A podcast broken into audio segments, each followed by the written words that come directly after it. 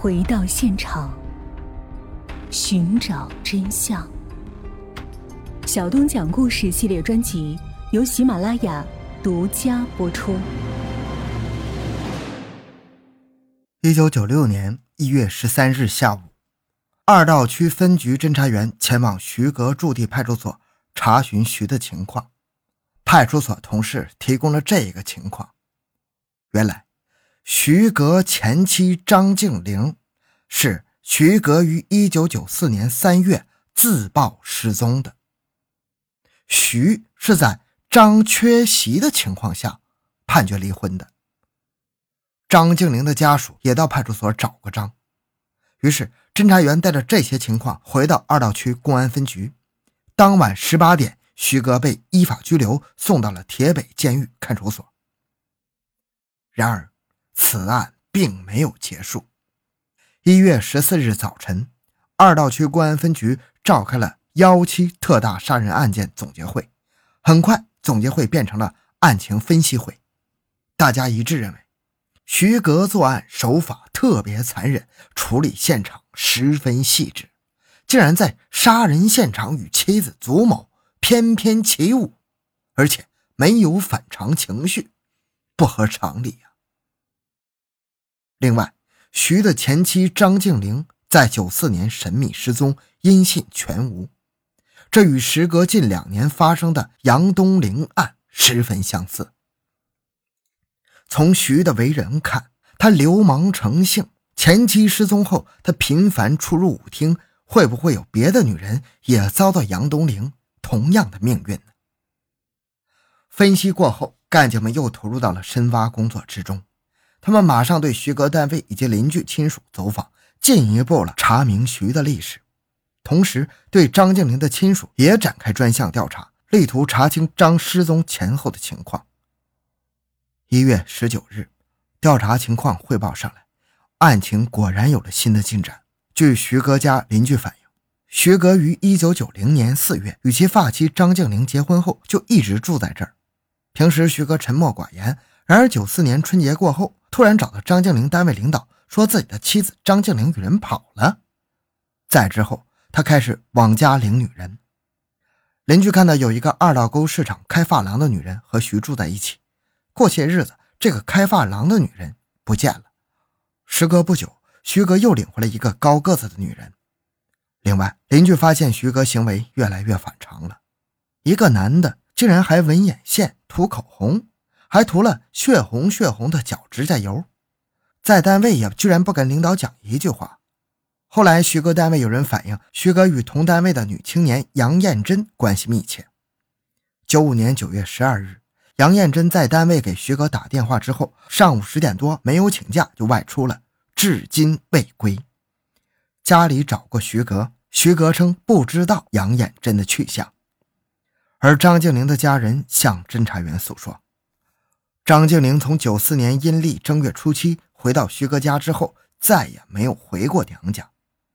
正月21，也就是3月2日，徐阁来到张家，称张静玲与他打架之后不辞而别，离家出走。他来张家是找媳妇儿的。张静玲的母亲发现徐的脸上有3道新鲜的抓痕，种种迹象表明啊，徐阁与张静玲和杨艳珍的失踪有关联。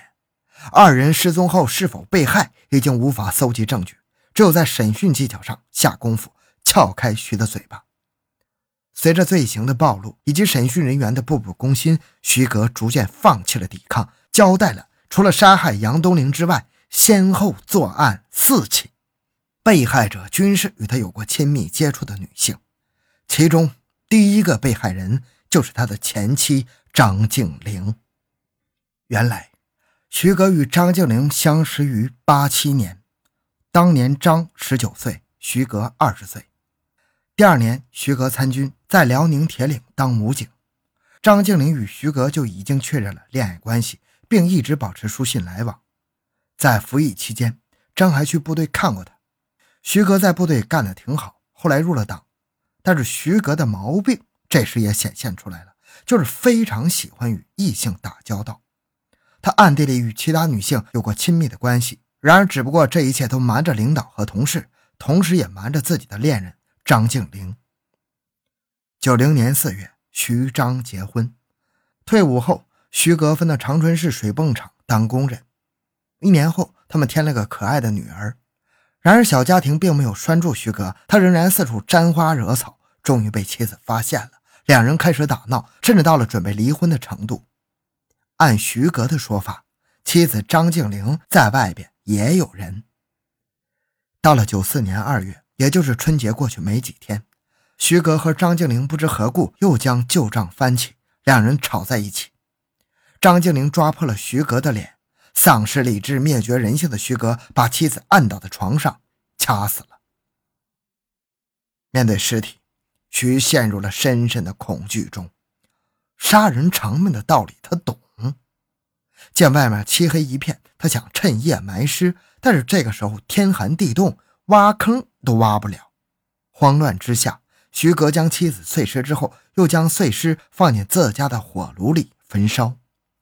2天后，徐格彻底处理完现场，他没敢立即出门，而是过了几天才到张家上演了一出寻妻的闹剧。他先是跑到岳父家，恶人先告状，说妻子跟人跑了，撇下了可怜的父女2人，然后还责备岳父教女无方。之后他又跑到妻子单位找人，并广泛宣传其妻子与某人关系不正常，跟人跑了。之后他又跑到派出所，说妻子被人拐跑了，让派出所协助破案。此时已经是94年3月份了，张静玲肯定是回不来了，这个徐格比谁心里都清楚。到了94年6月份，徐格一纸诉状递到法院，要求离婚。在张静玲缺席的情况下，法院判处2人离婚。这次压在他心头的石头总算是落了地。从此徐格更加肆无忌惮地出入舞厅，专门瞄准那些和他年龄相仿的女性。94年7月，与妻子离婚1个月后，在铁路文化宫舞厅，徐格彬彬有礼地向一位身着白底红花连衣裙的姑娘伸出手，邀请姑娘跳舞。姑娘迟疑一下，与他共入舞池。交谈中得知，这个姑娘叫袁丽娜，辽宁省凤城县人，在老家当过小学教师，辞职后来长春投奔亲戚谋生。徐格有意向姑娘自报家门，并且力邀姑娘明日还来跳舞。果然第2天，还是这个舞厅，他们又见面了。一回生，二回熟，徐格可是在袁丽娜身上下了一番功夫。不出2个月，袁丽娜就住进了徐家，2人正式确认恋爱关系。徐格又以未来的女婿身份去凤城袁丽娜老家串门。他们那么般配的亲密的身影，让袁丽娜乡村的小姐妹们非常羡慕。徐格对袁丽娜似乎也动了真感情，他为没有工作的袁丽娜在2道沟市场租房，开了一间发廊。然而好景不长，徐格很快发现袁丽娜时常出入舞厅，对此他心怀不满，2人大吵一架。还没有结成夫妻的2人彼此裂痕逐渐加深，心理极端偏激的徐格又起了杀心呢。94年冬季的一个夜晚，正值青春妙龄的袁丽娜终于没有逃脱徐的魔掌，和张静玲一样被他碎尸焚尸。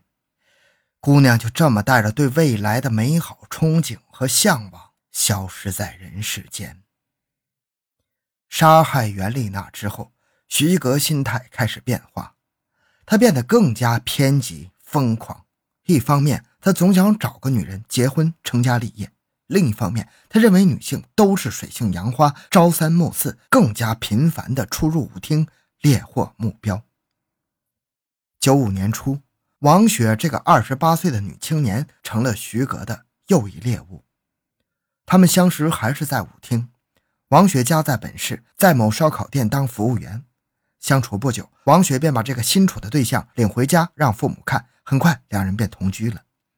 大约交往了2个半月，徐格那怪异的脾气、疑神疑鬼的性格让王雪难以忍受。更加诡异的是，徐格时刻都想限制王雪的一切行动，这让王雪感到极度失望。王雪觉得与徐格这样的男人生活在一起不会幸福的，她毅然决然和徐格分手。徐格见王雪与他不想做长久夫妻，于是恶念涌上心头。95年春节过后的一个晚上，徐格将王雪约到家里，他们吵完架，徐格就向王下了毒手。又一幕杀人碎尸焚尸的惨剧在徐格家里上演了。让人没想到的是，就在徐格与王雪同床共枕，大谈永结同心的时候，徐格与现在的妻子祖某在文化宫相遇。他一面与王雪同床，一面又与祖某周旋。与此同时，徐格又向单位的同事杨艳珍大献殷勤。工于心计的徐格从一开始与杨艳珍交往就感觉到这个女人很容易上手，不到一个月他就觉得这个女人已经成了他的俘虏，便提出与她处对象。杨艳珍很矛盾，毕竟她自己是个黄花大闺女，而徐格是个离过婚的男人。杨艳珍一方面心甘情愿的死心塌地的恋着徐格，另一方面又想找个平衡，等自己结了婚之后再离婚嫁给徐格。这个近乎荒唐的逻辑最终将杨艳珍这个痴情女送进了地狱之门。正当杨艳珍举棋不定犹犹豫豫时，徐格告诉她自己已经决定于95年8月1日与现在的妻子祖某结婚。早已将心交给徐格的杨艳珍听闻此消息，如同当头一棒，陷入极度痛苦不能自拔。8月1日，徐格的大喜之日，杨艳珍含着泪参加了他的婚礼。他只看了几眼新人的婚礼，饭也没吃就走了。此后他一直没来上班，直到95年9月12日杨艳珍又来上班了。一上班就给徐格打了个电话，给自己定了一个死亡约会。当天11点他们见了面，两人来到徐格家。杨艳珍抱定了不能同生但求同死的决心，与徐格到另一个世界做夫妻。可是徐格根本不同意。痴情几乎疯狂的杨艳珍终于在情郎徐格的手里变成了一具尸骨，又在他家的火炉里化成了一缕黑烟，飘到那个世界去了。杨艳珍就这样走完了自己短暂的人生之路，而他身后留下的3000多元和一部 BB 机就变成了徐格的囊中之物。徐格用这些钱继续在舞厅里烈焰。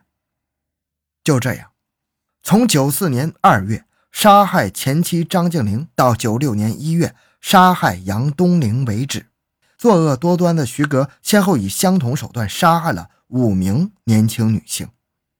公安干警历时2个多月的详细调查取证，终于掌握了徐格的大量罪证。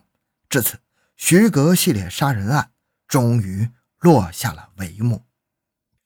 好，这个故事讲完了。小东的个人微信号6576-266，感谢您的收听，咱们下期再见。